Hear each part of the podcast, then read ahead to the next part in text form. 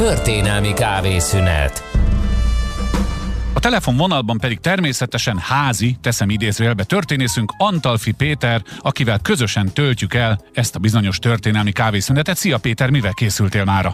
Szervusz, sziasztok, köszöntök mindenkit. Ez a nap valamiért az államcsinyekésgyilkossági kísérleteknek a különböző évfordulóit hozta nekünk. Az attól, hogy 1799-ben pont most lenne az a dátum, amikor Napóleon visszatér a félig meddig sikeres léptomi hadjáratából és átveszi az uralmat Franciaországban, szétkergeti az 500 tanácsát, és ő lesz a kázi a diktátor, mielőtt kifejezetten császár lenne. De ez az a nap is, amikor Honyadi László megöli Cirrei úrakot, amiből nekünk operánk is van. Természetesen ez a való életben valószínűleg nem teljesen így nézett ki, biztos, hogy nem énekeltek például közben. Ami viszont nekünk érdekes, hogy hamarosan van egy olyan időpont, ami mondjuk, hogy sokkal inkább világ jelentőségű, ez pedig, hogy ez az az időszak, november 12-13 jönne itt, amikor a spanyolok először elérik úgy az inka birodalmat, hogy arról tudják már, hogy ez egy birodalom, és el is határozzák, hogy megdöntik. Ami nagyon fontos, hogy minden tankönyvben így csak hogy megdöntik, de természetesen erről az inkák nem tudnak.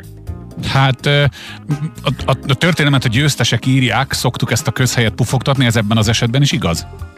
A történelmet a történészek írják utólag. Igen, tudom, Ekkor... mindig ezt mondod.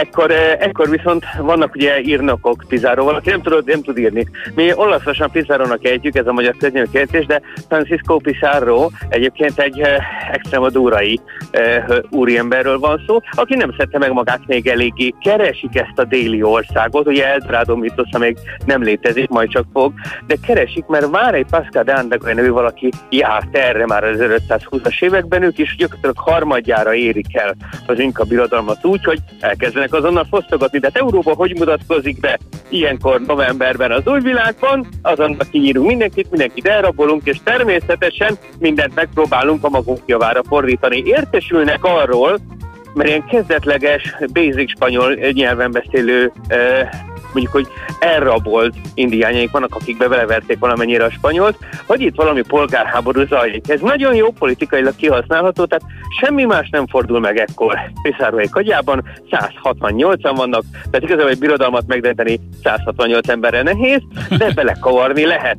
Ami érdekes, hogy valóban polgárháború volt, ezt egyéb később inkák által lediktált forrásokból tudjuk a spanyolok által írt krónikákból, hogy két jelölt volt, vagyis összevesztek a trónöröklésen, itt sem zajlik más, hogy ilyen szempontból a politika. Atahualpa az északi, és Huáscar a déli uralkodó, mind a kettő Vajnakapak örökkésének tartja magát, és az az érdekes, hogy a Pest is elért ide előbb, tehát valószínűleg már nem tudjuk százszázalékkal, de a Pest is, vagy valamilyen hasonló európai járványban halt meg már az előző inka uralkodó. Tíz éve zajlik a polgárháború, éppen győztes Atavalpa.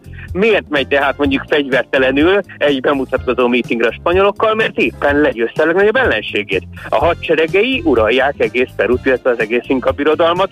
Gyakorlatilag ott is éppen egy ilyen több tízezres hadsereg veszi körbe, miközben a spanyolokat fölengedi egészen Kahamarkáig, mert ugyan kijelentene rá veszélyt, pont nem 168 bandita.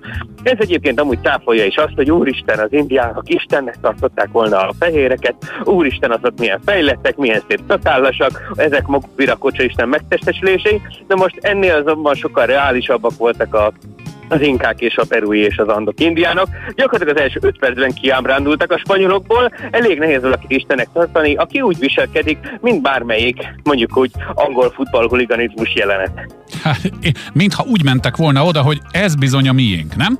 Hát egy bizony miénk, vagy ez, ez bizony a miénk lesz. Egy miénk lesz, jó, hát igen. Egyetlen célja az, hogy rabolunk és megcsináljuk magunkat, és természetesen velünk van még Szent Jakab, tehát ez a Santiago kiáltás, amit gyakorlatilag a ibériai Morelnes rekonkisztából hoznak, az itt is megvan, állítólag maga Szent Jakab jelenik meg, amikor e, Kuszkot meg kell védeni, amikor visszapróbálják ostromolni már 1536-ban az inkák.